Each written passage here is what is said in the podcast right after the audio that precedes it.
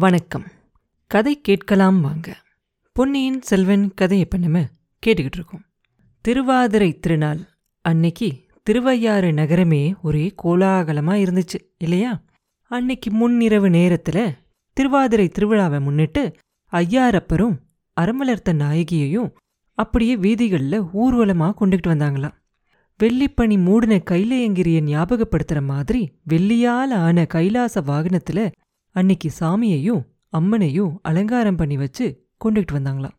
ஊர்வலத்தில் முதல்ல முன்னாடி யானைகளும் ஒட்டகங்களும் பெரிய பெரிய குதிரைகளும் போனுச்சாம் அதுல ஏறி இருந்தவங்க பேரிக்கைகளையும் முரசுகளையும் எட்டு திசையும் கேட்குற மாதிரி வாசிச்சாங்களாம்.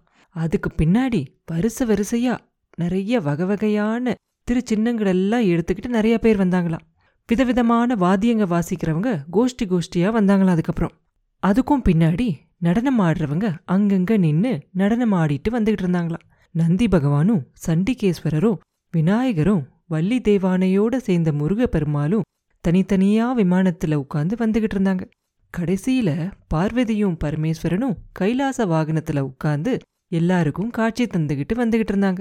இன்னும் அவங்களுக்கும் பின்னாடி தேவார கோஷ்டியை சேர்ந்தவங்க வீணையும் மத்தளமும் தாளமும் வாசிச்சுக்கிட்டு அப்பரும் சம்பந்தரும் சுந்தரரும் பாடின பாட்டுகளை திருவையாரை பத்தி பாடின பாட்டுகளை ரொம்ப அருமையா பாடிக்கிட்டு வந்தாங்களாம் முன்னாலேயும் பின்னாலேயும் ஆயிரக்கணக்கான ஜனங்கள் அந்த வீதியையே அடைச்சிக்கிட்டு மெல்ல மெல்ல ஊர்வலத்தோடு சேர்ந்து வந்துகிட்டு இருந்தாங்களாம் ஜனங்க எல்லாம் அவங்கவுங்களுக்கு பிடிச்ச மாதிரி அவங்க மனசுக்கு தகுந்த மாதிரி ஒரு சிலர் யானை ஒட்டகம் இதெல்லாம் பார்க்குறதுலையும் ஒரு சிலர் வாத்திய கோஷ்டிகள் பாடுற பாட்டை கேட்குறதுலையும் சிலர் அந்த நடனம் ஆடுறவங்கள பார்க்குறதுலையும் இந்த மாதிரி அவங்கவுங்க மனசுக்கு பிடிச்சத எல்லாரும் செஞ்சுக்கிட்டு இருந்தாங்க.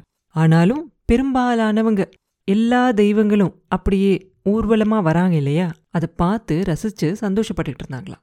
கண்ணு கெட்டின தூரம் வரைக்கும் முன்னாடியும் பின்னாடியும் நூற்றுக்கணக்கான தீவர்த்திகள் அப்படியே பிரகாசமா இருந்துச்சான் அந்த அபூர்வமான தெய்வ ஊர்வலம் ஒரு கனவுல பார்க்குற காட்சி மாதிரி இருந்துச்சான் இந்த காட்சிய சோழ மாளிகையோட மேல் மாடியில் இருந்து குந்தவையும் வானதியும் பூங்குழலியும் பார்த்துக்கிட்டு இருந்தாங்க. முதல்ல அந்த யானை மேல அந்த வாத்தியங்களெல்லாம் சுமந்துக்கிட்டு வராங்க இல்லையா? அவங்கல இருந்து கடைசியா தேவார கோஷ்டி வராங்க இல்லையா? அவங்க வரைக்கும் எல்லாரையும் ஆர்வத்தோட பார்த்து சந்தோஷப்பட்டுக்கிட்டு இருந்தாங்களாம். பரவச நிலையில இருக்கிற பக்தர்களையும் பலவிதமான வேடிக்கைகளை பார்த்து சந்தோஷப்பட்டுக்கிட்டு இருக்க பாமர மக்களையும் பார்த்தாங்க. நந்தி தேவர்ல இருந்து சிவன் பார்வதி வரைக்கும் வீதியில வந்துகிட்டு இருந்த எல்லா தெய்வங்களையும் அவங்க பார்த்து தரிசிச்சு சந்தோஷப்பட்டாங்களாம். அவ்வளோ ஜனக்கூட்டத்துக்கும் நடுவுல ஒரு யானை மேல ரெண்டு சீன வர்த்தகர்கள் வியாபாரிகள் ஏறிக்கிட்டு வரதையும் அவங்க அப்பப்ப யானை மேல இருந்து கீழே இறங்கி ஜனங்களோட ஜனங்களா சேர்ந்து காணாம போறதையும் மறுபடியும் வந்து யானை மேல ஏறிக்கிறதையும் குந்தவை பார்த்துக்கிட்டே இருப்பாங்க. ஆஹா! இந்த சீனர்கள் ரெண்டு பேரும் உண்மையிலேயே வியாபாரிகள் தானா இல்ல அயல் நாட்டுல இருந்து வேவு பார்க்கறதுக்காக வந்த ஒற்றர்களா? அப்படின்னு அவங்க மனசுல ஒரு சந்தேகமே வந்துடும் சோழ ராஜ்யத்தில் அரசுரிமை சம்பந்தமா கொஞ்ச நாளா குழப்பமெல்லாம் இருந்துச்சு இல்லையா?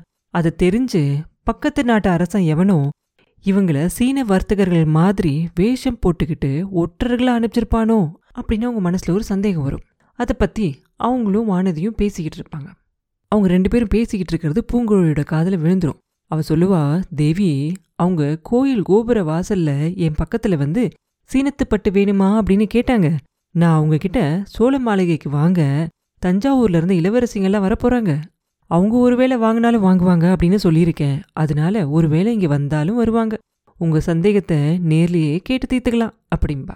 அப்ப கைலேயங்கிரி வாகனத்துல வந்துகிட்டு இருந்த ஐயார் அப்பரும் அறமலர்த்த நாயகியும் சோழ மாளிகையோட வாசல் கிட்ட வந்திருப்பாங்க.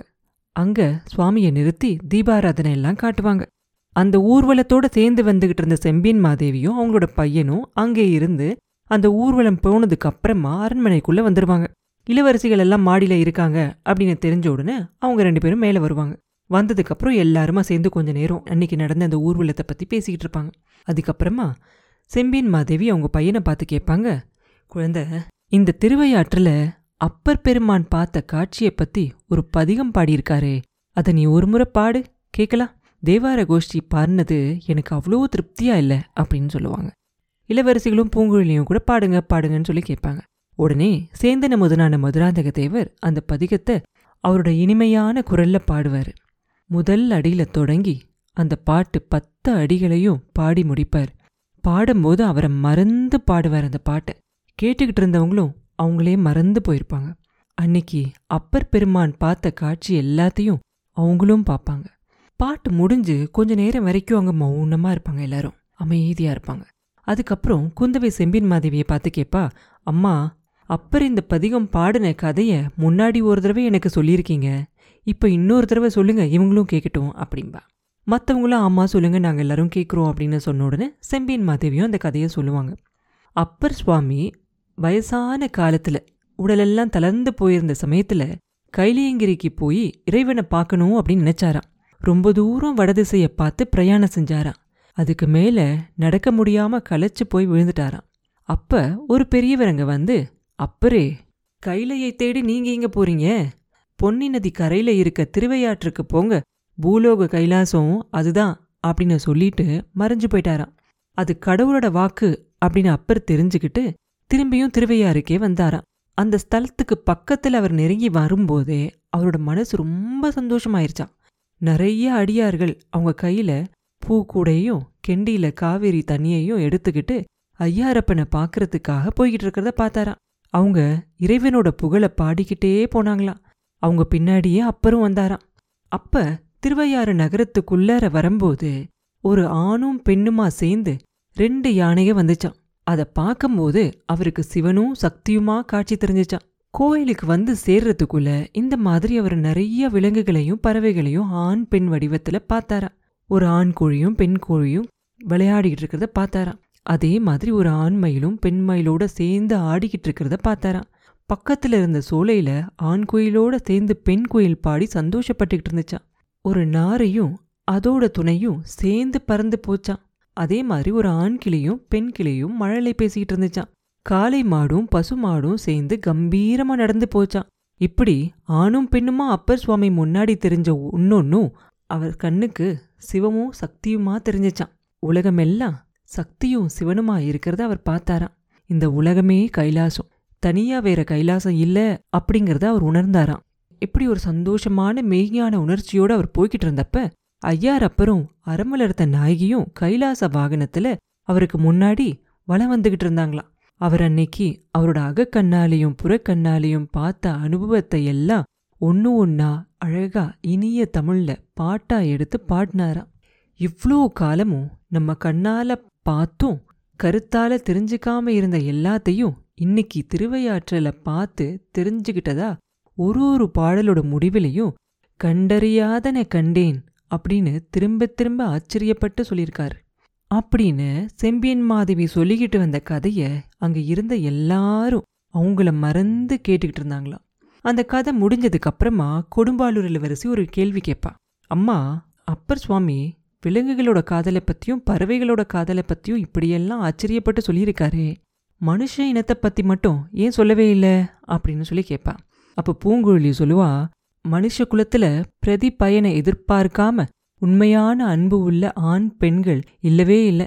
அதனால தான் அப்பர் மனித குலத்து ஆண் பெண்களை பற்றி சொல்லவே இல்லை அப்படின்பா அப்போ செம்பின் மாதவி சொல்லுவாங்க அது சரியில்லை மகளே உன்னையும் என் மகனையும் அப்பர் சுவாமிகள் பார்த்திருந்தா மனித குலத்தோட காதலையும் சேர்த்து எழுதி பாடியிருப்பாரு அப்படிம்பாங்க.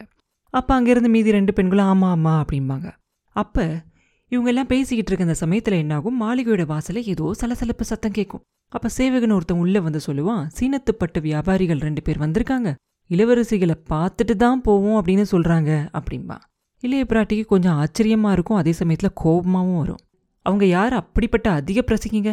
இப்போ ஒன்றும் வேண்டாம் அப்படின்னு சொல்லி அவங்கள போக சொல்லு அப்படிம்பாங்க. அவங்க அப்படி சொல்றதுக்குள்ள பூங்குழலி சொல்லுவா தேவி அவங்கள நான் தான் வர சொல்லியிருந்தேன் மன்னிக்கணும் அப்படிம்பா. சரி அப்படின்னு வந்துட்டு போகட்டும் அப்படிம்பாங்க இளைய பிராட்டி கொஞ்ச நேரத்துல எல்லாம் அந்த சீனத்து வியாபாரிகள் ரெண்டு பேரும் ரெண்டு மூட்டையை தூக்கிக்கிட்டு அங்க வந்து சேருவாங்க. அப்புறம் என்ன நடந்துச்சு? அப்படிங்கிறத அடுத்த பதிவுல பார்ப்போம்.